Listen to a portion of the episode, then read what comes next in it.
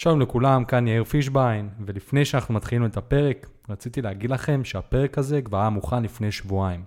והסיבה שלא העליתי את הפרק הזה עד עכשיו, זה בגלל שהאורח שלי, שהוא גם אחד מהחברים הכי טובים שלי, היה לו הודעה מאוד מאוד משמחת בסוף הפרק. הוא הפתיע אותי ולא היה לי מושג שזה מה שהוא הולך להגיד, אז הוא פשוט אמר לי שאני צריך לחכות שבועיים עד שאני אוכל להעלות את הפרק. אז בגלל זה הפרק לא עלה, וזהו. אז אתם מוזמנים להאזין עד הסוף, אם אתם רוצים לרמות, אתם יכולים פשוט להעביר לסוף הפרק מה שבא לכם, אני ממליץ לכם לשמוע את כל הפרק, וזהו, בואו נתחיל.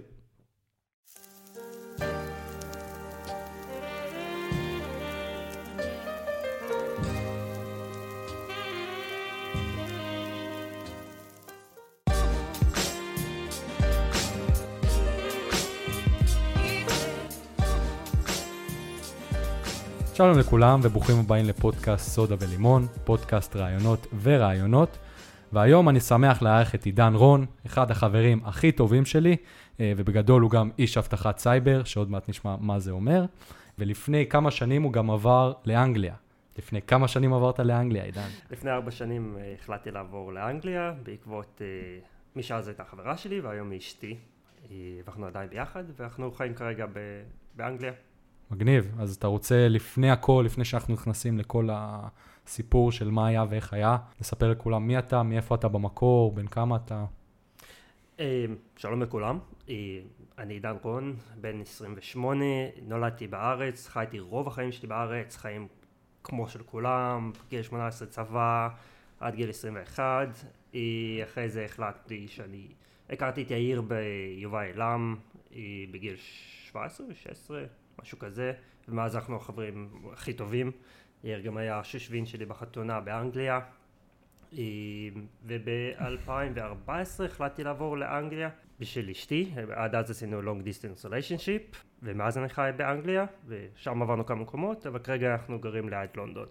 מגניב. ובעצם הכל התחיל כשבטיול אה, לפני, אחרי הצבא, אה, טסת לניו זילנד. נכון. כן. אה, טסת לכמה זמן? ניו זילנד הייתי חודשיים. ושם בעצם פגשת את נעמי. נכון, ב- באותו זמן היה לה חבר גם, אבל uh, אני כזה מקסים, אז, uh, אז באמת המשכנו, הכרנו בניו זילנד, פגשנו אחד את השני כמה פעמים בניו זילנד, אבל לא קרה כלום, אבל כן שמרנו על קשר וכמעט כל יום דיברנו, ובסופו של דבר אחרי זה טסתי עם יאיר לדרום אמריקה, שם הטיול הגדול שלנו ביחד, החיים המשוגעים שלנו, ממש משוגעים. לא, לא. לא, לא. אה, ובאמת שבסופו של דבר, כל הזמן הזה דיברתי עם נעמי בטלפון, בהודעות, ושאני ויאיר הגענו לברזיל, היא הצטרפה אלינו. נכון. בעצם אה, עידן בא ואמר לי שיש מישהי, זה היה ממש... לא היה שום רמז מקדים ש... על מה שהולך להיות. עידן בא אליי ואמר לי שיש מישהי שהוא הכיר בניו זילנד והיא מאוד מאוד מתוקה, ושהיא הולכת להצטרף אלינו. ואני זרמתי, כי למה לא, בכיף. ובעצם פגשנו אותה בריו, ו... והיה מדהים. זאת כן. אומרת, מההתחלה זה אפילו הפך למצב שעידן היה הגלגל השלישי במובן הזה שאני והיא צחקנו עליו, וכל הדברים האלה. החיבור היה טוב, אה, כן, ובסופו של דבר טסתי איתה, בזמן שטסנו לקולומביה, אתה גם טסת איתנו, היית איתנו, אבל אה, שם דרכנו נפרדו ואני המשכתי עם נעמי לחודש איתה, וחודש אה, איתה בקולומביה, ואתה היית עם כל המשפחה וחברים אחרים, ועדיין נפגשנו. נכון. ואז חזרנו לארץ. ואני זוכר שכששאלתי אותך, באחד הפעמים הראשונות כשדיברנו כשחזרת, איך היה עם נעמי?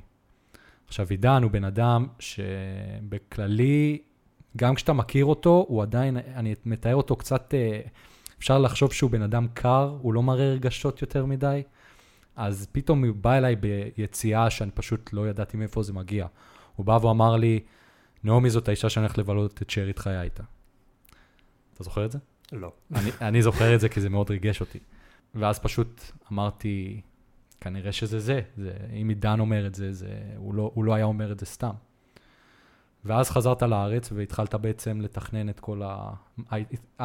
הזרע של המחשבה של לעבור לשם בעצם נזרע, ולאט לאט זה התפתח, נכון? נכון? תמיד רציתי בחיים שלי, תמיד ידעתי שבאיזה שלב אני אעבור לגור בחו"ל, תמיד תיארתי לעצמי שזה יהיה שנתיים שאני אעבור לגור, תמיד רציתי, תמיד הרגשתי נוח בחו"ל ורציתי תרבות אחרת, להרגיש את זה. לחוות את העולם הזה. לחוות, כן, בדיוק. ובאמת זה, כאילו, הרגשתי שזו ההזדמנות שלי עכשיו. גם היו מקרים, ש- כאילו, היו דברים שבדרך שעשו ממני, נגיד, אני לא התקבלתי ללימודים באוניברסיטה כמה שרציתי. אה, יאיר היה איתי בדרום אמריקה, שבאמת ניסיתי להתקבל אה, לבינתחומי. ובאמת, בבינתחומי חשבתי, אתה תשלם, וזהו, אתה יש לך מקום, והכל בסדר. וזו הייתה התוכנית שלי לחיים, מדעי המחשב בבינתחומי, לשלם ולסגור את זה, ו... וזה לא קרה, ולא התקבלתי לבינתחומי, ושם כאילו היה לי ממש נפילת מתח, והרגשתי ממש רע, אבל אה, אחרי זה שחזרתי לארץ חשבתי לעצמי, טוב, איך אני אשפר את זה, ובאמת החיים, כאילו, החיים הביאו איתי לזה שאני יכול לטוס, אני יכול עכשיו לעצור את החיים שלי ולעבור לחו"ל, ולהמשיך משם. נכון, ובעצם אה, אחד מהדברים האלה שדיברנו עליהם, זה, שדיברת עליהם, זה הנושא הזה שניסית להתקבל ללימודים, ולא הצלחת, רצית ללמוד מדעי המחשב, נכון? בבינתחומי. נכון? אה, וכמו רבים אה, וטובים, המתמטיקה אה, הכשילה אותך, כמו שגם אני, זה... גם הייתי עצלן לעשות פסיכומטרי. כן, אבל לא ויתרת, זאת אומרת, באת והחלטת שאתה הולך ללמוד משהו אחר, כי המדעי המחשב לא רצית לתכנת פר סה, אחד מהדברים שאמרת לי מאז ומתמיד, זה שאתה רוצה לעסוק באבטחת מידע בסייבר, שזה מה שמעניין אותך. אני לא חושב שתמיד ידעתי את זה. אמ, ידעתי שאני אוהב מחשבים, לא ידעתי אבטחת מידע, לא ידעתי את הדברים האלה, לא יודע, כמובן לא ידעתי מה שאני יודע היום, את כל התחומים, זה תחום מאוד גדול, אבל אה, ידעתי שמחשבים זה מה שאני אוהב, ואני אוהב להתעסק במחשבים, אז תמיד חשבתי שהדרך הטבעית זה ללכת למדעי המחשב. אמ, כן, לא תכנתתי בעבר, ובתכנות בתיכון לא הייתי טוב. כאילו, הייתי סבבה, אני יותר טוב במחשבים ביום יום מאשר לתכנת. אה, אז באמת כשחזרתי לארץ החלטתי לעשות קורס באבטחת, לא באבטחת מידע אפילו, בניהול רשתות מחשבים, כי האמת שזה מה שהכרתי מהצבא, כאילו, לא עשיתי את זה בצבא, אבל היו לי חברים ב... שהיו בתקשוב והם עשו את זה, ופשוט זה כאילו, טוב, אם הם עושים את זה, גם אני יכול לעשות את זה, אז בוא נעשה קורס בזה, ונראה איך זה היה, והלכתי לשיעור אחד ניסיון, וממש אהבתי את זה, כאילו התאהבתי במקום, ומשם זה התגלגל לקורס אחד, לקורס שני, ומשם זה מה שאני עושה עכשיו בחיים שלי כמקצוע. כן, וזה מתקשר בצורה מעולה, אני חייב לומר, לפודקאסט הקודם שלי שהיה עם אה, אייל גולד, שדיברנו על העובדה שהחיים היום הם לא רק בנושא של התואר. אה, גם כשאני זוכר, בגלל שעידן הוא חבר טוב שלי, אני זוכר את התקופה הזאת שהוא היה בין לבין, בין העובדה שאמרו לו שהוא לא יתקבל ל- ללימודים, לבין ה... שהוא התחיל ללמוד את הקורס הזה של, אה, של המחשבים. היה לו תקופה מאוד מאוד לחוצה. אני זוכר שהוא היה אומר לי שהוא לא ישן טוב בלילה, דברים כאלה, וזה באמת היה מאוד קשה להשתחרר מהמצב הזה של אני לא הולך לעשות תואר. ומתי שמצאת את הנתיב הזה ועשית את הקורס, שבתכלס זה כל מה שאתה צריך, לא היית צריך לעשות את כל התואר הזה בשביל לעבוד במה שאתה עושה עכשיו. אמ, וזה פשוט היה, היה מדהים, זה אחד מהדברים שאני זוכר שממש חשבתי שאתה סוג של גיבור, שאתה מוכן לעשות את זה, פשוט להגיד, טוב, אני הולך ללמוד ואני הולך לעשות את זה. כי יש אנשים שאתה מסתכל עליהם, ואתה אומר, אוקיי, הם לא, הם לא יעשו תואר, אבל אתה בטייפקאסט שלך, אתה כאילו כמו כולם כזה, אתה תעשה את התואר. והלכת נגד כל הסטריאוטיפים, בוא נגיד, וכל הדברים האלה, ופשוט עשית את מה שאתה אוהב. כן. והבנת מה צריך לעשות, והלכת, ולא הקשבת לרעשי רקע, שזה זה, זה מדהים. בקטע הזה, דבר ראשון, אני הקשבתי לפודקאסט הקודם שלך עם אייל, וממש אהבתי את זה, אבל זה המון גרם לי לחשוב, אה, דבר ראשון, אני ההפך מאייל, אותי צריך לדובב, אייל אוהב לדבר, אייל הוא סיילסמן, אני איש שפחות אוהב לדבר על עצמי, אז יהיה קצת יותר קשה. אה, וזה נכון, התואר, כולם בארץ עושים את זה, מתחילים כאילו צבא, תיכון, צבא, תואר, עוד פסיכומטרי, טיסה לדרום אמריקה, ואז תואר, עם- שגם אני חשבתי שאני אעשה את זה, ו... אבל להרבה אנשים זה מתאים ולהרבה אנשים זה לא מתאים. מלא חברים שלי אומרים שמקנאים בי במה כי עשיתי ושלא עשיתי תואר, ושאני התחלתי את העבודה ואני מקבל אה, שנות ניסיון. אבל אחרים שדיברתי איתם על זה, ויש לנו חבר טוב שדיברתי איתו, אה, לנדאו, על אה, לימודים, והוא ממש אוהב את זה, וזה כאילו גרם לי לחשוב, יודע מה, יש אנשים שזה מתאים להם, יש אנשים שזה לא מתאים להם, אני לא צריך להגיד, בגלל שלי זה הצליח, ואני כרגע במקום שטוב לי, שלא כולם לא צריכים לעשות אה, תואר, יש אנשים שזה מתאים להם, יש אנשים שזה טוב להם, אה, והוא גם באמת גרם לי לשנות את הדעה שלי, שיודע מה, אולי לא כולם עושים תואר בגלל שהם זה הדבר היחיד שהם חושבים עליו, היה בגלל שבאמת הם רוצים לעשות את זה. כן, אה, זה, זה ממש ממש נכון. ובסופו של דבר, כשמסתכלים על זה, אז יש מקצועות שחייבים לעשות. זאת אומרת, אם אתה רוצה להיות רופא, אתה חייב ללמוד את זה. אה, אה, לא יודע מה עוד, אם אתה רוצה להיות מהנדס או אדריכל, אתה חייב ללמוד את הדברים האלה. אבל יש מקצועות שלא חייבים, ואחד מהמקצועות האלה זה באמת הנושא הזה. אז אני, אחד מהדברים שבאמת הכי עניינו אותי, זה איך היה כל התהליך הזה כשהתחלת להבין שזה, שאתה הולך לעבור לאנגליה, איך התחלת לכוונן את הראש שלך מהבחינה הזאת של, אוקיי, אני עכשיו עוזב את כל מה שיש לי פה, והולך אחרי האהבה שלי, ולא משנה מה יהיה, ואני פשוט הולך לעשות את זה. אני לא יודע. אמ, באמת זו הייתה שנה מטורפת, השנה הזאת שסיימתי, שחזרנו מהטיול הגדול, אמ, ואז התחלתי לעשות את הקורס הזה, באמת, את הקורס בתור אה, מנהל רשתות. אה, זו הייתה שנה מטורפת ועשינו long distance relationship עם אשתי, הייתי הרבה פעמים בחו"ל, כל פעם נפגשנו, אבל אה, זה, תמיד ידענו אשתי היא אנגליה, היא לא יכולה לעבור לגור בארץ, הבירוקרטיה תהיה הרבה יותר מדי קשה, ולי יש דרכון אירופאי, אז חשבנו, אני חשבתי, זה יהיה קל, ותמיד רציתי לעשות את זה, אז למה לא? כן. כאילו, למה לא?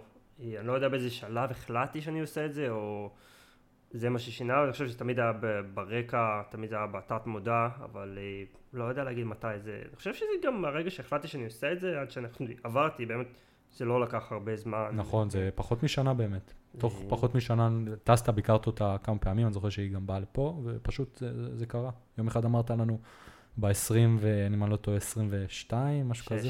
26 לאוגוסט, אני טס. כן. אה, כן. מה, יום הולדת שלי ב-20, אז הוא עשה את זה בגלל זה אחרי היום הולדת שלי, הוא רצה להיות ביום הולדת שלי. ברור, זה בדיוק הסיבה. זה מה שאמרת לי. זה הקשר שלי ביאיר, הוא תמיד נשמע כמו אשתי.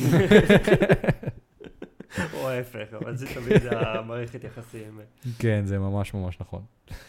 ואז אחרי שעברת, אני עושה קאט כאילו של כל מה שהיה, ועברת לשם, כבר הגעת לשם. איך התקופה הראשונה הייתה? איך הייתה בעצם ההסתגלות למדינה חדשה, למקום חדש, בלי חברים, בלי משפחה, שפה לא חדשה, אבל כן, בסופו של דבר בריטים, יש להם שפה אחרת, זה לא אנגלית שאנחנו מכירים. זה לא אנגלית אמריקאית. כן, זה, זה, זה עולם אחר לגמרי. איך היה לך בכל התהליך הזה של ההתאקלמות שם? ברור שזה לא היה קל, זה לא... גרנו גם במקום ש... האמת שבהתחלה חשבתי שאין שם ישראלים, אחרי זה גיליתי שיש שם ישראלים, וזה היה רק איזה חצי שנה. אה, גם רובם היו מבוגרים. איפה זה היה? אה, זה היה ליד ברמיגם. אה, אוקיי. סולי הול. וגרנו עם שותפים כי עדיין לא סידרנו דירה משלנו, כי הייתי צריך להגיע ולסדר חשבונות, לפתוח בנק. אז חודשיים, היה לי חודשיים, חודשיים עד שהתקבלתי לעבודה הראשונה שלי, שהיו ממש קשים, שלחתי אלפי קורות חיים, וכל יום כאילו הייתי יושב ושולח קורות חיים, מעדכן את הקורות חיים, או הייתי צריך לעשות, לפתוח בנק, או צריך אה, לפתוח חשבון סלולרי, דברים שאתה יודע, שבארץ יש לי די בקלות, ושם את הכתובת שלה, שגרתי תמיד בכל, עם ההורים שלי, והנה, אתה יכול לפתוח חשבון בנק, ופתאום שם זה, תביא דרכון, תביא חתימה של זה, תביא את הדבר של זה, וזה היה ממש לא היה קל. ו... בירוקרטיה מאוד קשה. כן, אז החודשיים הראשונים בלי חברים ובלי משפחה, במקום חדש, ועם דירה עם עוד שותפים, זה היה ממש קשה. אבל, לא יודע, הייתי המון זמן לבד גם, כי אשתי הייתה בעבודה שלה, מישהו צריך כאילו... הייתה בעבודה שלה רוב היום, והייתה מגיעה רק בערב, אז uh, הייתי עם עצמי בבית, אז uh, ללכת לקנות אוכל, זה צריך... דברים שפתאום היו לי מוזרים, שלא לא, לא עשיתי בחיים, כי תמיד זה היה או לגור עם ההורים שיש לך אוכל, בצבא יש לך אוכל, דרום אמריקה אתה דואג לעצמך, אבל זה לבד, זה מטיילים. אה, אחרי זה גרתי קצת בתל אביב בזמן השנה הזאת שהיינו בלבד. אה, ותמיד היינו יוצאים לאכול בערב או בצהריים כחלק מהעבודה, אז אתה יורד עם כולם. פתאום אתה יושב לבד, ובאמת אין לך מה לשאת, אין לך לאן לצאת, אין לך למה, גם אסור לנהוג. לא, תמיד שהיה מותר לנהוג, אבל לא היה לנו אוטו. אה, אז זה היה מאוד מאוד קשה, אה, וזה עדיין קשה. זה עדיין היום, אחרי ארבע שנים, זה עדיין קשה. חברים במשפחה זה הדבר שאני הכי מתגעגע אליו. וחומוס. וחומוס. אה, יש לי מנהג קבוע, כל יום, כל פעם שאני חוזר, ביום אחרי או באותו יום אנחנו הולכים לחומוס עוזי. כן. זה. אגב, זה נראה לי אפשר לומר, הספונסר חסות שלא משלמים לי, הראשון שאנחנו נעשה פה בפודקאסט הזה, חומוס עוזי בנתניה, חומוס שאתם חייבים ללכת לאכול. אה, יש שניים, יש באזור תעשייה החדש ובעיר ליד השוק, אתם חייבים ללכת לשם. לא סתם עידן, כל פעם שאני הולך לשם ואני שולח לו תמונות של החומוס והוא כמעט בוכה. כן, זה לא כמעט. אמ, אז בעצם אמרת שבחודשיים הראשונים זה היה מאוד מאוד קשה, ואז התקבלת אחרי חודשיים לעבודה. נכון, התקבלתי לעבודה הראשונה שלי כאנליסט אבטחת מידע בחברה, שגם העבודה עצמה הייתה, חושב, 45 דקות נסיעה מאיפה שגרנו, אז אה, גם לא היה קל, זה המון נסיעות, אה, היה המון נסיעות להגיע לשם, אבל אה, בשבילי זה היה הדלת, כאילו, הייתי צריך את זה בשביל להתקדם בחיים שלי, אה, לקחת את העבודה הראשונה הזאת. שהיום אני מאוד שמח שלקחתי אותה. כן, ובתכלס, מה היית אומר שמבחינת, עבדת גם פה לפני זה בארץ באיזה חברת הייטק.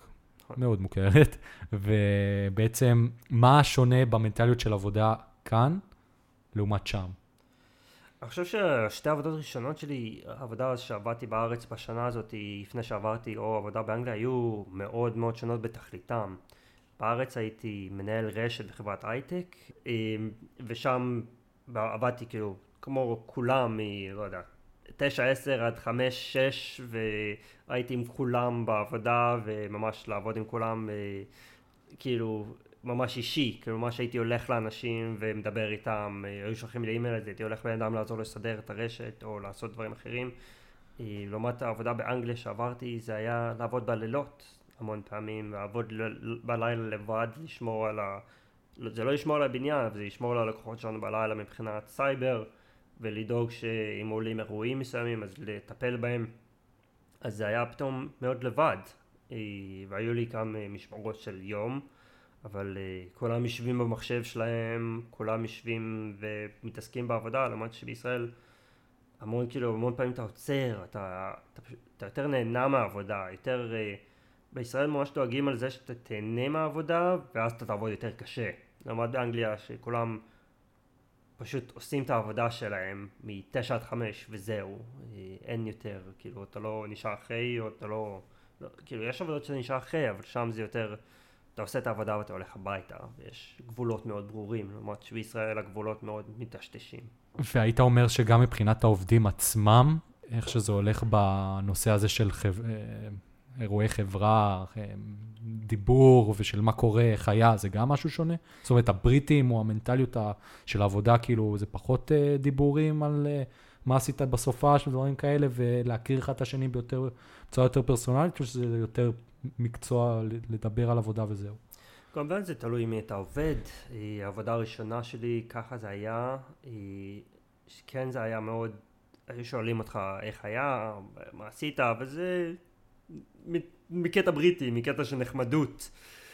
אה, אבל לא באמת היה אכפת להם, לא באמת זה מה שבישראל, באמת יש לך דיבור יותר אישי, כאילו אתה הרבה יותר עם אנשים, הרבה יותר קרוב, הרבה יותר מדבר איתם. אה, אה, מאיפה אתה מכיר את הבן אדם הזה, מאיך אתה מכיר את הבן אדם הזה, אה, מה עשית, איזה הופעות היית, ושם זה פחות בקטע הזה, כאילו הם ממש ישר ולעניין, כאילו, אין, כאילו עדיין היום כשאני מגיע לעבודה אין הרבה How was your day, How, what have you been up to, and weekend, אה, how are you, זה, יש את זה, זה מה שאני מנסה יותר להנחיל, אבל זה ממש חסר לי, ממש חסר לי הקשר האישי הזה עם המון אנשים.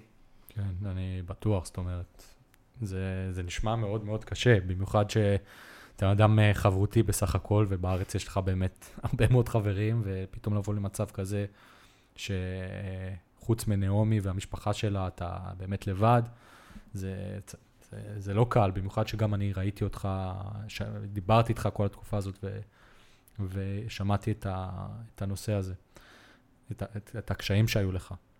אבל uh, יש איזה תקופ... חלק מסוים במהלך הדרך שאתה יכול לבוא ולומר שזה היה סוג של uh, נקודת מפנה, שדברים התחילו להשתפר, שהרגשת הרבה יותר טוב, שהרגשת יותר, uh, בוא נקרא לזה בסוגר... uh, בגרשיים, אנגלי, שכבר התחלת להרגיש... חושב שזה, כן, זה לאט לאט גדל עליי, אבל אה, לא חושב שהיה נקודת מפנה. זה היה ממש, אה, החיים התגלגלו, ולא חושב שהיה איזה נקודה שעצרתי ואמרתי לעצמי, טוב, זה, זה החיים שלי עכשיו. אה, תמיד ניסיתי לעשות את הטוב ביותר ממה שיש לי, ובאמת זה מה שאני חי עליו, תחיה את הרגע, וכאילו, והכל יסתדר. מגניב. ובעצם, מה הדבר, חוץ ממשפחה וחברים וחומוס, שאתה הכי מתגעגע אליו בארץ? יש דברים שאתה כאילו אומר, חבל, כל דבר, אפילו אם זה הדבר הכי טיפשי, יש משהו שאתה כאילו באמת חושב ש... ידעתי שאתה תתקיל אותי באיזה שלב עם שאלה כזאת, אבל אה, אני לא יכול לחשוב עכשיו על משהו. אה, יש מלא דברים, אני לא יודע, אבל גם דברים שיש אחרים, כאילו, לא יודע, הלכתי בסופר עם נעמי לפני יומיים, לפני יומיים? לא אתמול, וחיפשנו מה לאכול, ופשוט לא מצאתי כלום לאכול.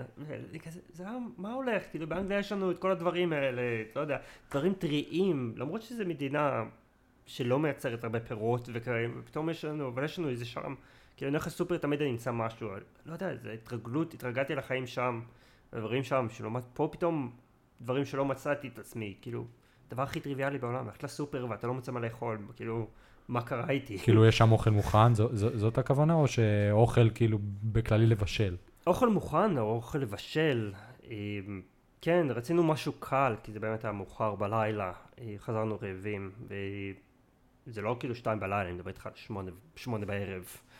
ופשוט לא, לא מצאתי משהו שבאמת כאילו, שהתחשק לי, זה לא היה כי אני לא, לא יודע, אוכל בריטי, לא, לא רציתי fish and chip, לא רציתי משהו בריטי, פשוט רציתי אוכל בריא או מוכן כזה, שאני פשוט יכול לזרוק למחבת או למיקרוגל, פשוט לא היה לי את זה, ולא יודע, אני חושב שכאילו, באמת החיים שלי השתנו, והמון הרגלים שלי השתנו, ו... ומצאתי את זה מאוד מוזר. אגב, אמרת fish and chips, אתה יודע ש fish and chips זה לא אנגלי? מה, אוסטרלי? ניו זילנד? לא. לא, לא, אני ראיתי תוכנית, אה, לא זוכר, נראה לי בערוץ ההיסטוריה, או נשיונל ג'יאוגרפיק, תוכנית בישול כזאתי, זה יהודי בכלל. זה. מפתיע, הפתעה, הפתעה. זה, אם אני לא טועה, זה הספרדים היהודים, שהם היגרו מספרד, הם הביאו את זה לאנגליה, וזה בעצם יהודי. עכשיו, אל תספר את זה לבריטים. אם זה לא נכון, ויש מישהו שחושב אחרת, אין בעיה, תגידו לי, אבל זה מה שהטלוויזיה אמרה. זה כמו שבני המלוכה הם בכלל לא בריטים, הם אה, גרמנים. וואלה. אמיתי. ובעצם, מבחינת עלויות מחיה, איך הנושא הזה, מה, מה, מה, איך זה קורה באנגליה? יש את הנושא הזה של הדיור בארץ שהוא מאוד חזק, יש את הנושא של, אה, של קניות בכללי, אה, בארץ אין, יש אמזון, אבל זה לא באמת עדיין. איך זה הולך שם? על מה הבריטים מתלוננים מול הממשלה? או, להביא לך רשימה, כמו כל מקום בעולם. אמ, יוקר מחיה. אני ונעמי עובדים בעבודות שהן סבבה, אנחנו שנינו מרוויחים סכום סבבה לגמרי. אה, בחיים לא הרגשתי את יוקר מחיה. אה, זה לא שאנחנו מסיימים את החודש עם עשרות אלפי דולרים בכיס ויוצאים לחגוג, ואנחנו חיים חיים די צנועים, הייתי אומר. אה, כאילו, טוב, אתה תצחק עליי שאני כל יום בחו"ל, או חברים כן. אחרים תמיד יצחקו עליי שאני תמיד בחו"ל, אבל אה, אנחנו לא יוצאים, באמת אולי זה הזכות שאין שאין לך חברים, אתה לא יוצא לפאב כל לילה, ואתה לא יוצא כאילו בסופאשים למסיבות, או מוציא את הכסף שלך, אנחנו חיים, כאילו, מכינים אוכל כל לילה, וחושבים על קניות בסופש, ויושבים בלילה מול הטלוויזיה ואוכלים, זה לא משהו מופרע, אז בחיים לא היה לנו בעיה של יוקר מחיה. אה, תמיד סיימנו את החודש עם סכום סבבה, ולא היינו צריכים לדאוג. אה, אבל קשה לי להגיד לעומת הארץ, כי את האמת שלא חייתי את החיים האלה בארץ. אה, את החיים של אה, לשלם משכנתה או לשלם אה, שכירות, לקנות מצרכים, אז זה קשה לי להגיד. זאת אומרת, בוא אני, אשאל את זה בצורה אחרת. אם עכשיו בן אדם uh, שמרוויח משכורת ממוצעת, ממוצעת מינוס אפילו, לא עכשיו uh, מרוויח uh, הרבה מאוד כסף, ממוצעת מינוס במונחים של אנגליה. אם הוא עכשיו רוצה לקנות בית, הוא יכול לעשות את זה, או שהוא עכשיו צריך uh, לא יודע מה, ללכת ל- לאימא שלו ולבקש כסף, הלוואה, והוא צריך זה, יש שם את האפשרויות לעשות את זה, או שזה גם כמו בארץ, שזה מאוד מאוד קשה, אלא אם כן אתה הולך לגור אה, בעכו או בדימונה. זה הרבה יותר קל, כן, אבל הנקודה שגם אתה העלית, שתלוי איפה אתה גר. בלונדון, לא. מנצ'סטר, לא. אה, במקומות אחרים, כן, בהחלט אתה יכול, אם אתה מוכן לנסוע טיפה, אתה מוכן להתרחק טיפה מהזה, מהערים, והעבודה שלך באמת לא באמצע העיר, אתה- אפילו אם באמצע העיר, אבל אה, אתה באמת יכול למצוא מקומות שאתה יכול לקנות אה, בסכומים מאוד מאוד זולים. אתה יכול לחסוך ולקבל מהבנק בסכומים. אה, כן, הם נותנים סבירים. כאילו משכנתה די טובה.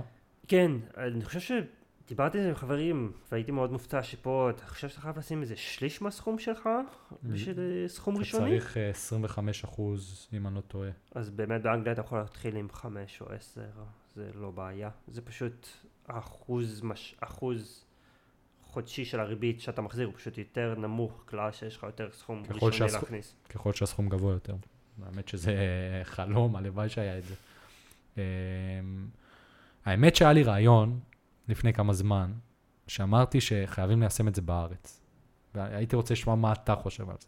כי הרי אחת מהבעיות זה שאנשים רוצים לגור במקומות די מרכזיים, הם לא רוצים לנסוע עכשיו אה, שעתיים כל יום אה, באוטובוס או באוטו, במיוחד עם התחבורה הציבורית והפקקים שיש בארץ. לקחת, יש בארצות הברית בניינים, אני לא יודע אם יש לזה מונח מקצועי, אני אשמח לשמוע אם יש למישהו את המונח המקצועי לאיך שהבניינים האלה נקראים, שזה בעצם בלוקים ענקיים של בטון, שזה בנייני מגורים ענקיים.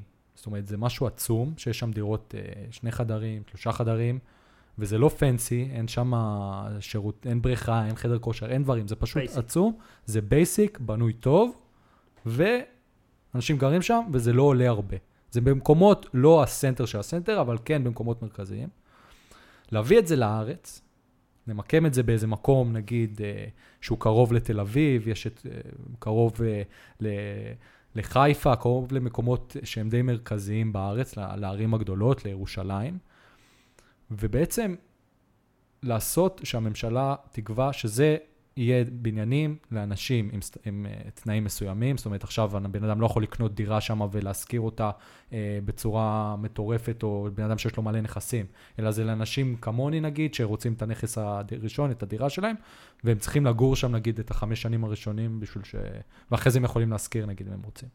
אבל שיהיה סכום שהוא, אה, הם לא יכולים לעבור את הסכום הזה של השכירות וככה וככה וככה. אני חושב שזה משהו שיכול להיות ממש ממש מגניב, וזה יכול להיות לעבוד. אני חושב שזה היה ממש עוזר, במיוחד אם היו הופכים ליד המקומות האלה נתיבי תחבורה ציבוריים, זה בדיוק העניין. שיעזרו, שזה יהיה פשוט עדיפות. אה, זה נושא שאני אומר שהוא חלש בארץ, אבל אני מרגיש שלאט לאט הוא מתחזק. נגיד עכשיו, לא יודע אם אתה יודע, בדיוק מחר אמור לצאת אה, לתוקף חוק שבעצם יש כבישים באיילון או בכביש החוף, שאם את, אה, שאמור לעזור לקרפולינג, שאם אתה, אם זה רכב עם שני אנשים או שלושה, אז אתה יכול לנסוע בנתיב הזה וזה יותר מהיר ואתה פחות נתקע בפקק. אז אני חושב שזה יכול להיות ממש ממש מגניב. אני חושב שזה זה יכול לעבוד כמו שאמרת, אבל אני מרגיש לי כאילו בישראל מישהו ימצא איזה לופ הול, ופשוט ימצא דרך לעשות מזה כסף, או לעשוק את כולם. ו- שתהיה איזה קומבינה, אתה אומר. כן, יהיה איזה כן, אה? משהו. טוב, נשלם, אתה משלם רק 750 ישירות אליי, אבל עוד, לא, 750 כי זה מה שהמדינה רצתה, אבל עוד 2,000 שקל לצד אליי, שחור. אם אתה רוצה את זה, כן. כן, האמת שכן, אבל... מישהו ימצא איזה דרך אה, להרוס את זה. כן, אנחנו הישראלים יודעים אה, למצוא את הלופ הולס באמת, אבל אני חושב שזה יכול להיות רעיון ממש מעניין. סתם רציתי להגיד את זה, זה היה משהו שחשבתי עליו ונזכרתי בו. ובאמת מה שרציתי רציתי להוסיף, נזכרתי מקדימה, מה- שדיברנו על זה לפני, שיוקר מחיה באנגליה די גבוה, כאילו לעומת רכבות פה, דברים כאלה, באנגליה זה ממש יקר.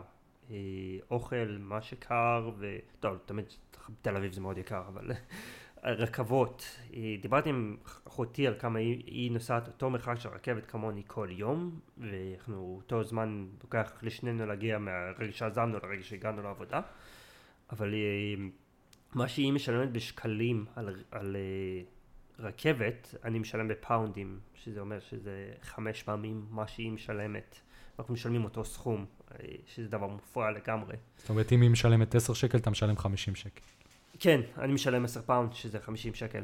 אה, אז בקטע הזה, זה, שמע, זה מטורף. אני, ובחיים לא הבנתי איך רכבות עולות כל כך הרבה. זה פשוט מופרע לגמרי. כן, וואי, ואני זוכר עוד שאמרת לי ששם זה ממש לא מקובל שמשלמים לך על נסיעות לעבודה. נכון, לא משלמים לך לעומת, לעומת, טוב, חברות הייטק בארץ, לעומת חברות בהייטק בארץ לא משלמים לך על נסיעות, לא משלמים לך על צהריים, לא, לא משלמים על דברים כאלה. אירועי חברה בקושי קיים, או לא קיים בכלל. הפי אה, אאואר לא קיים. כן, זה דברים שנראה לי פשוט פה הפכו את זה לממש... אה, לקחו את זה לקצה. כן, מותרות uh, שהיא די מוגזמת לפי דעתי. כן. בתור מישהו שגם חווה את זה והיה את זה, מהר מאוד הבנתי אחרי כמה חודשיים, שלוש, שזה סוג של uh, מלכודת דבש כזאת, כלוב גם. זהב, uh, כמו שכולם אומרים. Uh, ואחרי זה בסופו של דבר, רק אם העבודה כיפית או לא. זה הדבר שקובע אם תישאר, לא כמות הסודה שיש לך במקרר. כן. שזה אני, הדבר... אני מאוד אהבתי את העבודה הראשונה שלי בחברת הייטק, ובאמת זה התאים לי באותו זמן, אבל זה היה מופרע. היו ימים שהיינו נשארים עד שתיים בלילה לסדר דברים, אבל, אבל גם היו לי את החיים מותרות בלי האישה, בלי מקום, לך, כאילו, דאגה לחזור אליו. כן, וגם השמנת ממש בתקופה הזאת. שתבינו, כשאני ועידן טיילנו בדרום אמריקה, אנחנו אכלנו כמויות פסיכיות של אוכל, אוקיי? אני עליתי בארגנטינה בחודש וחצי 13 קילו. 13 קילו, שזה מטורף. ועידן נשאר רזה ועם קוביות בבטן. לא, לא, קוביות, אבל... היו, היה, אני זוכר שזה... אני הסתכלתי ואמרתי איך זה קורה. כשעידן הגיע לארץ והתחיל לעבוד בהייטק, תוך איזה חודש פתאום יש לו קרס. ואני כזה, מה, מה נותנים לך לאכול שם? התהפך העולם, זה היה... כן, וכן. אני רזיתי והוא פתאום uh, גידל את הקרס שלו. אבל uh, לא, אני רואה שחזרת להיות די בסדר עכשיו. בסדר. נגיד בסדר. אין קוביות. Um, יש משהו שאתה לא מתגעגע אליו ממש בארץ? שאתה כאילו אומר, האנגלים חוץ מהאוכל, שאתה כאילו... דרך שאנשים נוהגים. כאילו, כל פעם שאני מגיע ואני נוהג, ונגיד נהגתי היום, ואני פשוט, לא יודע, כל כך לא נחמדים על הכביש, כאילו, באתי לצאת מחנייה היום, פשוט כאילו, הרכבים עקפו, נסעו ונסעו, וכאילו, מה, אף אחד לא נותן לי לצאת? כאילו, זה לא קורה בחיים באנגליה, או זה לא, זה לא קורה, איך אנשים חותכים אותך, לא מחכים, לא... דברים שמשגעים אותי, כאילו, אם היה מחכה עוד שנייה, כאילו, ראיתי היום בן אדם שעקף שתי מכוניות, וכאילו, אם היה מחכה עוד שנייה, הדרך הייתה מתפנית אלו. אבל אמרתי לעצמי, מה הולך? כאילו, מאוד לא סבלני, מאוד... אה, כן, אין, אין, אין סבלנות, אין סבלנות, אבל אני חושב שזה גם, זה החיסרון וזה היתרון שלנו, כי יש הרבה מאוד דברים שאני מסתכל על אה, המשפחה שלי בחו"ל, בברזיל, בקולומביה. אה, בארצות הברית, שאני רואה, ובעצם יש משהו ב...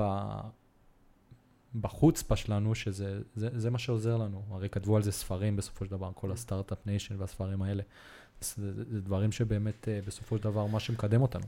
זה נכון, אה, אבל אני חושב שגם זה מוגזם לפעמים, וזה מעניין איזו נקודה שחשבתי עליה תמיד, שהמון אנשים רוצים לפתוח סטארט-אפים, המון אנשים רוצים לעשות את המיליונים ולהתקדם, ו... יש את המון רצון הזה לעשות סטארט-אפ, כאילו, או בוא נמצא איזה רעיון, נפתח אותו ונעשה מיליונים. במקום, לא יודע, בחיים אצלי זה לא היה, שתמיד אמרתי לעצמי, אני רוצה להיות עובד מן המניין. רוצה להתקדם בדרגות, ואני רוצה פשוט להיות יותר טוב במה שאני עושה ולעלות באותה חברה.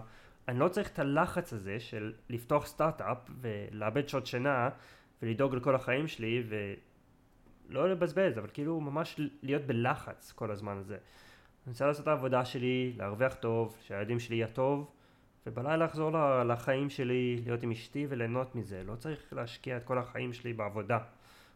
באמת לשנות את זה, וזה משהו שהפריע לי. אני ממש מסכים איתך. אני גם הייתי בדיוק אותו דבר. אני חושב שבערך עד גיל 17-18 הייתי מהילדים שאומרים, אני רוצה להיות מיליונר, אני רוצה להיות מיליונר, אני רוצה להיות מיליונר. ובשלב מסוים המציאות אה, הכתה בי, והבנתי שזה לא כל כך ריאלי, אה, ושצריך סוג של, לא תוכנית ב', צריך תוכנית א', ושעליות מיליונר תהיה תוכנית ב' מבחינתי. אה, כי הלחץ הזה באמת לא עושה טוב לאף אחד. יש לי חבר, אתה לא מכיר אותו, שהוא מהאנשים האלה שרוצים להיות מיליונרים, והוא לחוץ ממש, ואין לו זמן לכלום, זה פשוט נורא. כן. ואני מבחינתי, אם, אתה, אם אני מסתכל על מה אני רוצה שיהיה, מהו העתיד המושלם מבחינתי, אז זה באמת בית חמוד באיזה מקום שקט, שהילדים שלי יכולים לשחק עם אה, אופניים שם אה, בחוץ, ברחוב, והכל טוב והכל יפה, לטוס פעם בשנה, רכב אחד, אה, שתיים במקרה שהעבודה שלי רחוקה, אני מבחינתי עד, עד המוות לנסוע באופניים לעבודה, מבחינתי זה מושלם. כלב, וזהו, ו- ו- וזה זה כל מה שאני צריך. מסכים לגמרי. כן, אני... לכולנו יש את החבר הזה שהוא לחוץ לעשות כסף, ו... ואתה פשוט כאילו מרגיש להגיד לו, תירגע, כן, כאילו, החיים תוריד הילוך. בסדר. נכון, זה ממש. ובתקופה האחרונה, אה, נראה לי גם דיברנו על זה, אני לא זוכר, או שראיתי את זה בסרטון יוטיוב שעשיתי, התחלתי לחשוב על מינימליזם. כן. שזה, שזה מונח שבארץ לא כל כך מכירים אותו, בארצות הברית זה מאוד מתחזק. בעצם מינימליזם זה לא עכשיו, אה, תמיד מתארים את זה, מינימליזם זה בית שמישהו גר בו, ויש לך את המיטה שלך, ויש לך כיסא ותמונה, וזה הבית שלך. אבל זה ממש לא ככה. מינימליזם, מה שזה אומר, זה לחשוב טוב טוב לפני שאתה קונה משהו. לא לקנות סתם, לא להיות אה, משועבד לצרכנות, לחור השחור הזה שאתה נכנס לחנות, או שיש את כל המבצעים של בלק פריידיי ואתה באטרף. כי אני מהאנשים האלה שבלק פריידיי מבחינתי זה, זה מטורף. אני כאילו, יש לי רשימה של דברים שאני יודע שאני רוצה לקנות, ואני אחכה לבלק פריידיי. אבל בעצם, ברגע שהתחלתי להכיר את המינימליזם, אז אני ממש דוגל בגישה הזאת של להוריד הילוך בקניות שלי, בצריכה שלי. נגיד, אני יכול להגיד לך, חוץ מהחולצה שקניתי לחתונה אה, שהיינו בשבוע שעבר של נעמה, הרבה זמן, לא זוכר שקניתי סתם חולצה ללכת איתה לעבודה. יש לי פה מספיק חולצות, זה לא שאני הולך עם אותה חולצה, אבל יש לי מספיק חולצות ואני שונא לקנות בגדים, וזה פשוט מעולה. העובדה הזאת שאני לא לחוץ ולקנות וכסף וכסף, זה, זה משהו שאני מאוד רוצה להמשיך לדבר איתו עליו פה בפודקאסט הזה, של אנשים יבינו שהצרכנות הזאתי זה ממש לא כיף. ונגיד עכשיו אני עובר דירה, אה, בשבוע הבא אה, אני כבר אגור בדירה אחרת, ואחד מהדברים שאני ושיר גילינו, שזה ממש כיף לקנות יד שנייה. זאת אומרת, אנחנו חיפשנו בפייסבוק וביד שתיים, חיפשנו רהיטים, והיו דברים שזה בדיוק מה שרצינו, אותו דבר בדיוק, נראה מעולה בחצי מחיר. ו- ו- וזה מדהים. זה, זה משהו שאני, שוב פעם, אני אדבר עליו עוד הרבה כאן בפודקאסט, אז אני ממליץ לכם. יפה מאוד, לא, אני מסכים. אני מסכים, אני חושב בקטע הזה לי אין את היד שנייה, לא עשינו את זה, אבל אנחנו, כשאנחנו קונים דברים, אנחנו עושים מחקר, ואנחנו, אם אנחנו קונים משהו, אז אנחנו קונים משהו טוב, בשביל שלא נצטרך לקנות אותו אחרי שנתיים, שוב פעם. אה, אנחנו לרוב נשקיע בפעם הראשונה במה שאנחנו קונים, ולא נדאג שזה ייהרס או משהו כזה. אה, ואני חושב שגם משהו שיותר התחבר לקטע אחר, אה, אני כבר המון זמן רוצה להחליף את הווי-פיי שיש לי בבית, או רוצה לבנות רשת, ותמיד נעמי אומרת לי, למה אתה צריך את זה? כאילו, אתה לא תשתמש בזה, אתה לא זה. ותמיד כאילו הרגשתי רע אם אני אקנה את זה, ובאמת כאילו שמתי לב שאני לא צריך את זה. כאילו, אני סבבה ממה שיש לי עכשיו, למה לשנות את זה? אה, וזה באמת מתחבר למה שאמרת, שאתה לא צריך את זה, אל תקנה את זה. כאילו, תחשוב פעמיים לפני שאתה קונה משהו. נכון, האמת שזאת עצה ממש טובה. אני אעשה סוג של uh, השוואה לעולם אחר. לי יש קעקוע אחד, וכל מי שעשה קעקוע, אני בטוח ששמעתם גם, אם לא עשיתם, שקעקוע זה מאוד ממכר. אתה תמיד רוצה לעשות עוד אחד. ואני מאוד רוצה לעשות עוד אחד, אבל אין לי שום דבר בראש. והחוק שלי זה, כי כמובן יש הרבה מאוד רעיונות בדרך שבאים והולכים, אבל החוק שלי זה שיש לי רעיון, אני עכשיו אחכה שנה, שזה, בגלל שזה קעקוע, אני לא אומר בקניות, אבל אני אחכה שנה, ואם אחרי השנה הזאת אני עדיין רוצה לעשות את הקעקוע הזה, אני אעשה אותו. אבל הדרך שאני משווה את זה לעולם הזה של הקניות, זה שאם אני עכשיו רוצה לקנות משהו, שזה משהו שאני באמת עושה, ההשוואה הזאתי, אז אני קודם כל יודע מה אני רוצה לקנות, עושה את ההשוואה שזה מאוד טוב, אבל אחרי זה, אני מחכה קצת, ורואה אם אני באמת צריך את זה. ואני חושב, 80% מהמקרים, אני פשוט מבין שאני לא צריך את זה. וזאת עצה ממש טובה, עידן, כל הכבוד. אתה העלית את זה. נותן לך קרדיט. טוב, אז בוא, יש לי עוד שאלה אחת אחרונה לפני שאנחנו הולכים לשאלות הכלליות שלנו, שזה הדרך שלנו לסוף הפודקאסט. בעצם השאלה האחרונה זאת שאלה אה, שלא ידעתי אם היא קשה או לא, אבל בסופו של דבר, מה שמעניין אותי זה האם אתה באמת, כי היה דיבור על זה, אבל זה, זה לא אף פעם היה 100%. האם אתה באמת רוצה לחזור לארץ או לא? זאת אומרת, האם יש לך את ההזדמנות לחזור לארץ, אתה עושה את זה. לפני שהתקבלתי לעבודה האחרונה, באמת רציתי את זה. ותמיד אמרתי את זה, אשתי, אשתי לא, היא לא ישראלית, היא לא מדברת עברית, ואמרתי לה, זה כמו שכאילו עברתי לאנגליה, תמיד אמרתי לה, אנחנו צריכים לתת את הצ'אנס הזה, כאילו אנחנו צריכים לנסות. בחיים זה כמו עם, תמיד, כאילו, גם אמרתי את זה על ילד, בחיים אין זמן טוב בשביל זה, כאילו תמיד יש משהו שיעצור אותך מלעשות את זה, אבל אני מרגיש שאנחנו צריכים לתת צ'אנס, ו... אז כן, אני כן רוצה לעבור לארץ, אני כן רוצה שניתן את הצ'אנס הזה, אבל אני גם בא בידיעה שזה trial, שאנחנו יותר יכולים לתת ניסיון, ואם זה לא עובד ולא טוב לנו פה, למרות שיש לנו כל החברים וכל המשפחה, אם זה אשתי לא מתאקלמת פה ולא טוב לה, אז אני כן אשנה את זה ונחזור חזרה, אבל אני רוצה לנסות. אני פשוט לא יודע מתי או איך. כרגע אנחנו באמת עוברים מעבודה לעבודה או מניסיון לניסיון ודברים בחיים, וכשיגיע הזמן הזה, אני, מרגיש שיהיה את הרגע הזה שנגיד, זה הרגע הנכון. וכרגע זה פשוט לא הרגע הנכון, או... אה, בפעם האחרונה שבאמת התחברנו לעבודה, שניסינו להתקבל לעבודה שנה, לפני שנה, כי שנינו התפטרנו מהמקום העבודה שלנו, כי לא היה לנו טוב, והחלטנו לעשות שינוי בחיים. ובעקבות השינוי בחיים הזה אני חשבתי, בואי נעשה שינוי, בואי נעבור כבר לישראל. אבל אשתי אמרה לי אמ, שהיא עדיין לא רוצה, והיא עדיין לא הספיקה את כל מה שהיא רוצה באנגליה. היא, היא לא הולכת לבזבז את התואר שהיא עשתה בשביל זה, ולוותר על זה. בשביל שאנחנו נעבור לישראל וניתן צ'אנס, ואני הרגשתי שאני לא יכול להגיד לה לא, שמה שהיא שעדה כל כך קשה, והעבודה שהיא כל כך אוהבת כרגע, בשביל להגיד לה, טוב, בוא ניתן צ'אנס לישראל. אז החלטתי לקחת איזה רגל אחורה, צעד אחורה, ופשוט להגיד, אוקיי, פעם הבאה, פעם הבאה שיהיה לנו צ'אנס, נעשה שוב. אז כן, אני מאוד רוצה לחזור לארץ. קודם כל זה מדהים. אני זוכר ש... שבאמת עברת לאנגליה אז אחד מהדברים שאמרתי לך, כי באותה תקופה לא הכרתי את שיר, הייתי במצב שלא היה לי חברה הרבה מאוד זמן, והרגשתי די בודד מהבחינה הזאת של הזוגיות. ואני זוכר שאמרתי לך, אולי גם את זה אתה לא זוכר כנראה, שהלוואי, שאני מאחל לעצמי שיום אחד אני אמצא מישהי שאני מוכן לעזוב את הכל בשבילה וללכת ללכת איתה. באש ובמים. בדיוק. וכשאני מסתכל עליך, אני פשוט רואה איך אתה עושה את זה, גם איך שאמרת את זה עכשיו. זה כל כך לא מובן מאליו. אנשים היום, גם כשהם בזוגיות, אני רואה כל מיני אנשים שאני מכיר, הם חושבים על עצמם ולא מבינים שזה סוג של דרך של ביחד. והיית יכול לקחת את זה לכל כך הרבה מקומות של אני עזבתי את המדינה שלי בשבילך, למה את לא עוזבת את המדינה שלך בשבילי, אבל כאילו היית מאוד, אני אגיד, בוגר ו- וריאליסטי ו- ואוהב בשביל להבין ש... שהיא חשובה יותר מהכל. ואם היא שמחה, אתה שמח. כן. וזה משהו... שנינו שמחים. שני הצדדים שמחים, חיים יותר טובים. כן, זה, זה ממש ממש נכון. ואני חושב שזאת אחלה דרך לסיים את החלק הזה של הפודקאסט. עכשיו, מה שנשאר לנו זה רק השאלות הכלליות. לא ש... לא התאמנתי בכלל בבית לפני? לא, לא חשבת על השאלות האלה. אמ, אז השאלה הראשונה, שזו באמת שאלה שאפשר לומר אה, מתקשרת למה שדיברנו עליו אה, בזמן, ה... בשאלות האחרונות, זה איפה תהיה עוד 10-20 שנה?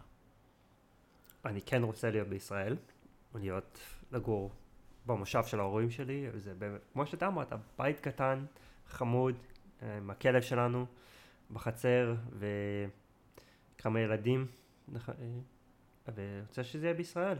מבחינת עבודה? מבחינת עבודה, כמובן, כמו שאמרתי, זה, אני לא מחפש לעשות סטארט-אפ, אה, מנהל אבטחת מידע איפשהו, מישהו...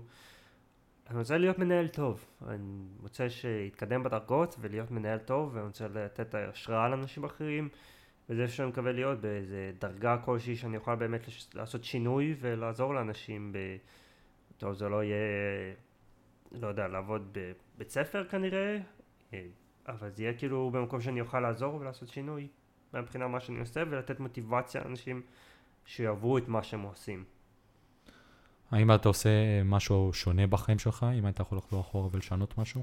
הקשבתי לזה שבשיחה שלך עם אייל ואני לגמרי כאילו ניסיתי ללכת אחורה ולחשוב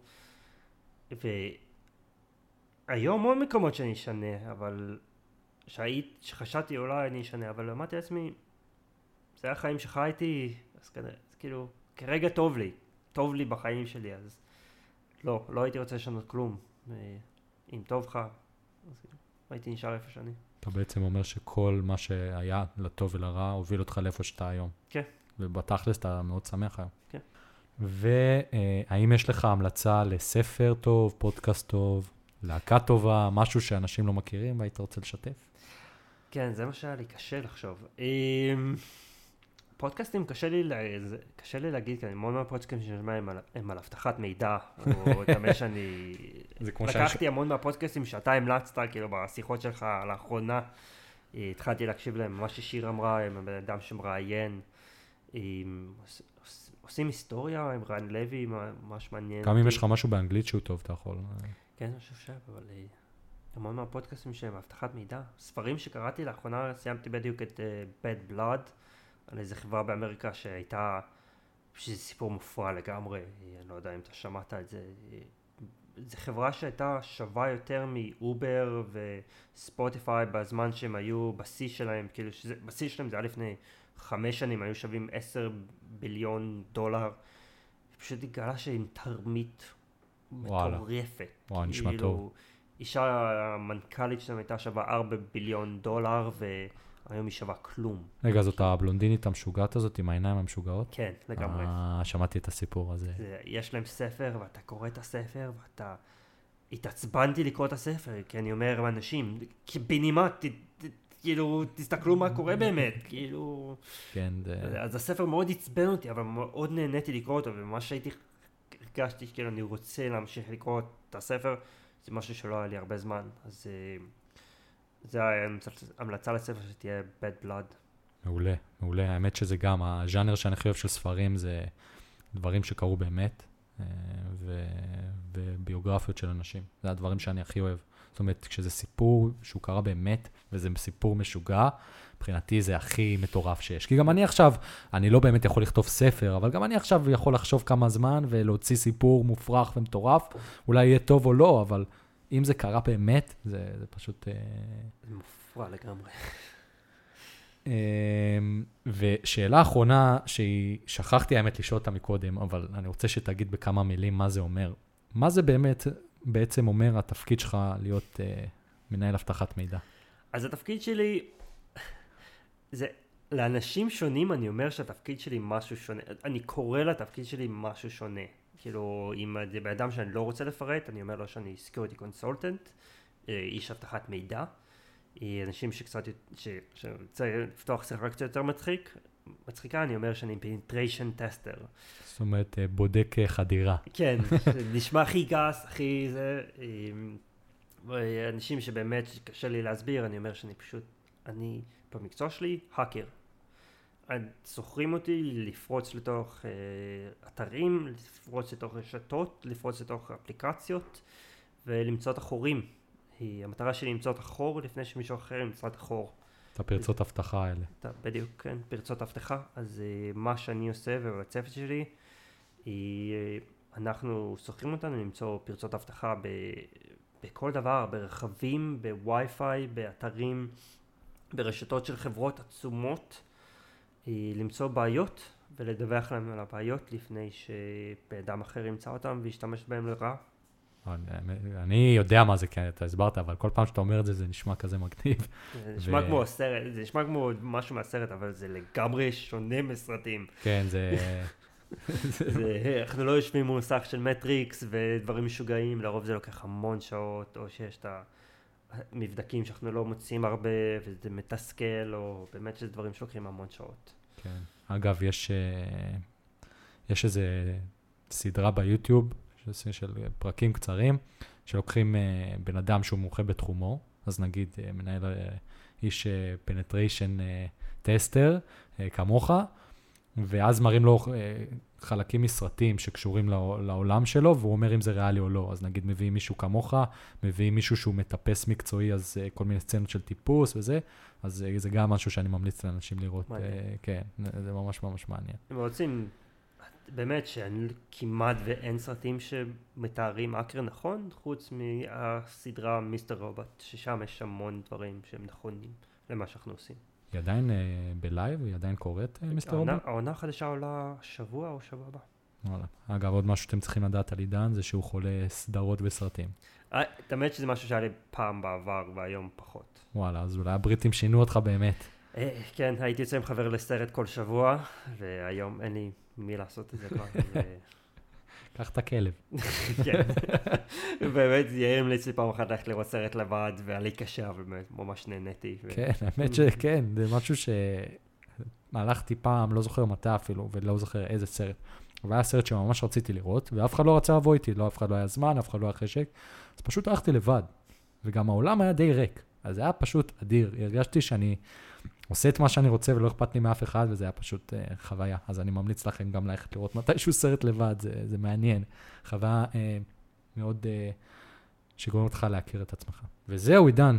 Uh, האמת היא שאני רוצה להגיד לך שזה, למרות שזה הפודקאסט הרביעי סך הכל, אבל זה אחד מהפודקאסטים שהכי רציתי לעשות. כי זה מאוד מאוד עניין אותי לדבר איתך ושאנשים ישמעו את ה...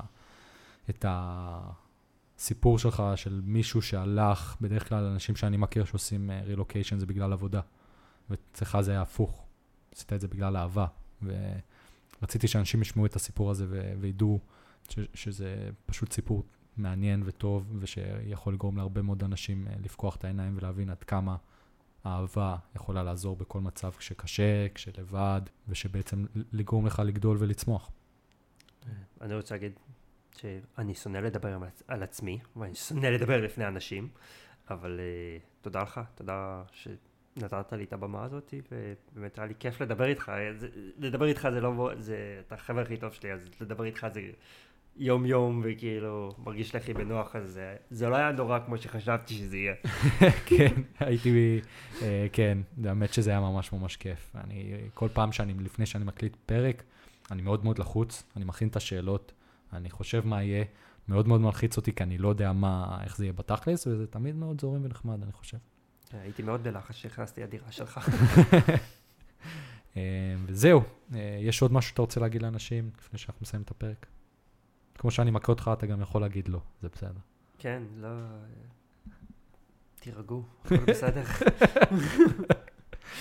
אה, אז עד כאן לפרק שלנו, פרק מספר 4 של פודקאסט סודה ולימון, פודקאסט רעיונות ורעיונות. אתם מוזמנים לעקוב אחרי הפודקאסט אה, ברשתות החברתיות. לפני שבוע פתחתי פייסבוק, אה, אני עוד לא יודע מה יהיה בפייסבוק הזה, אה, אבל פתחתי, אז אתם מוזמנים לעקוב.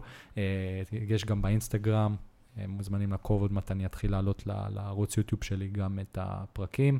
את ההקלטות. אם אתם אהבתם את מה ששמעתם, מוזמנים לעקוב אחריי בספק הפודקאסט האהוב עליכם, אם זה ספוטיפיי, אפל מיוזיק, גוגל פודקאסט, פוקט קאסט, שעכשיו הפכה להיות בחינם, והבנתי שזאת אפליקציה ממש ממש טובה. ואם יש באפליקציה שלכם דרך לדרג את הפודקאסט הזה, אה, ואהבתם או לא אהבתם, אז פשוט תדרגו. ושמחתי מאוד מאוד לארח אותך, עידן. תודה לכולכם ש... הקשבתם לנו ובעצם אה, אה, נתתם לנו את הזכות לומר את מה שאנחנו רוצים לומר. אה, ואם אתם, יש לכם רעיון מסוים, מחשבה, סיפור מעניין, ובא לכם להתארח בפודקאסט, אתם מוזמנים בכיף לשלוח לי הודעה. באתר יש קישור לשלוח לי מייל, דרך הפייסבוק שלי, מה שתרצו. כל הכישורים והדברים שדיברתי עליהם בפרק הזה יהיו בגוגל שיט שהעליתי גם לאתר, ואתם מוזמנים לחפש שם את ההמלצות לכל פרק, סדרה, שיר, ספר, פודקאסט. וזהו, עד הפעם הבאה. אה, אני יאיר, הייתי אה, כאן עם עידן רון. תודה רבה שהקשבתם. ו... אה, אפשר לעשות שוב את הקטע של ה... יש לך עוד משהו להגיד? אוקיי. אז רגע, ולפני שאני מסיים, יש לך עוד משהו שהיית רוצה להגיד, עידן? כן, הייתי רוצה להגיד לך שאני ונעמי מסתפים לילד. הפרצוף שלו עכשיו שווה את זה.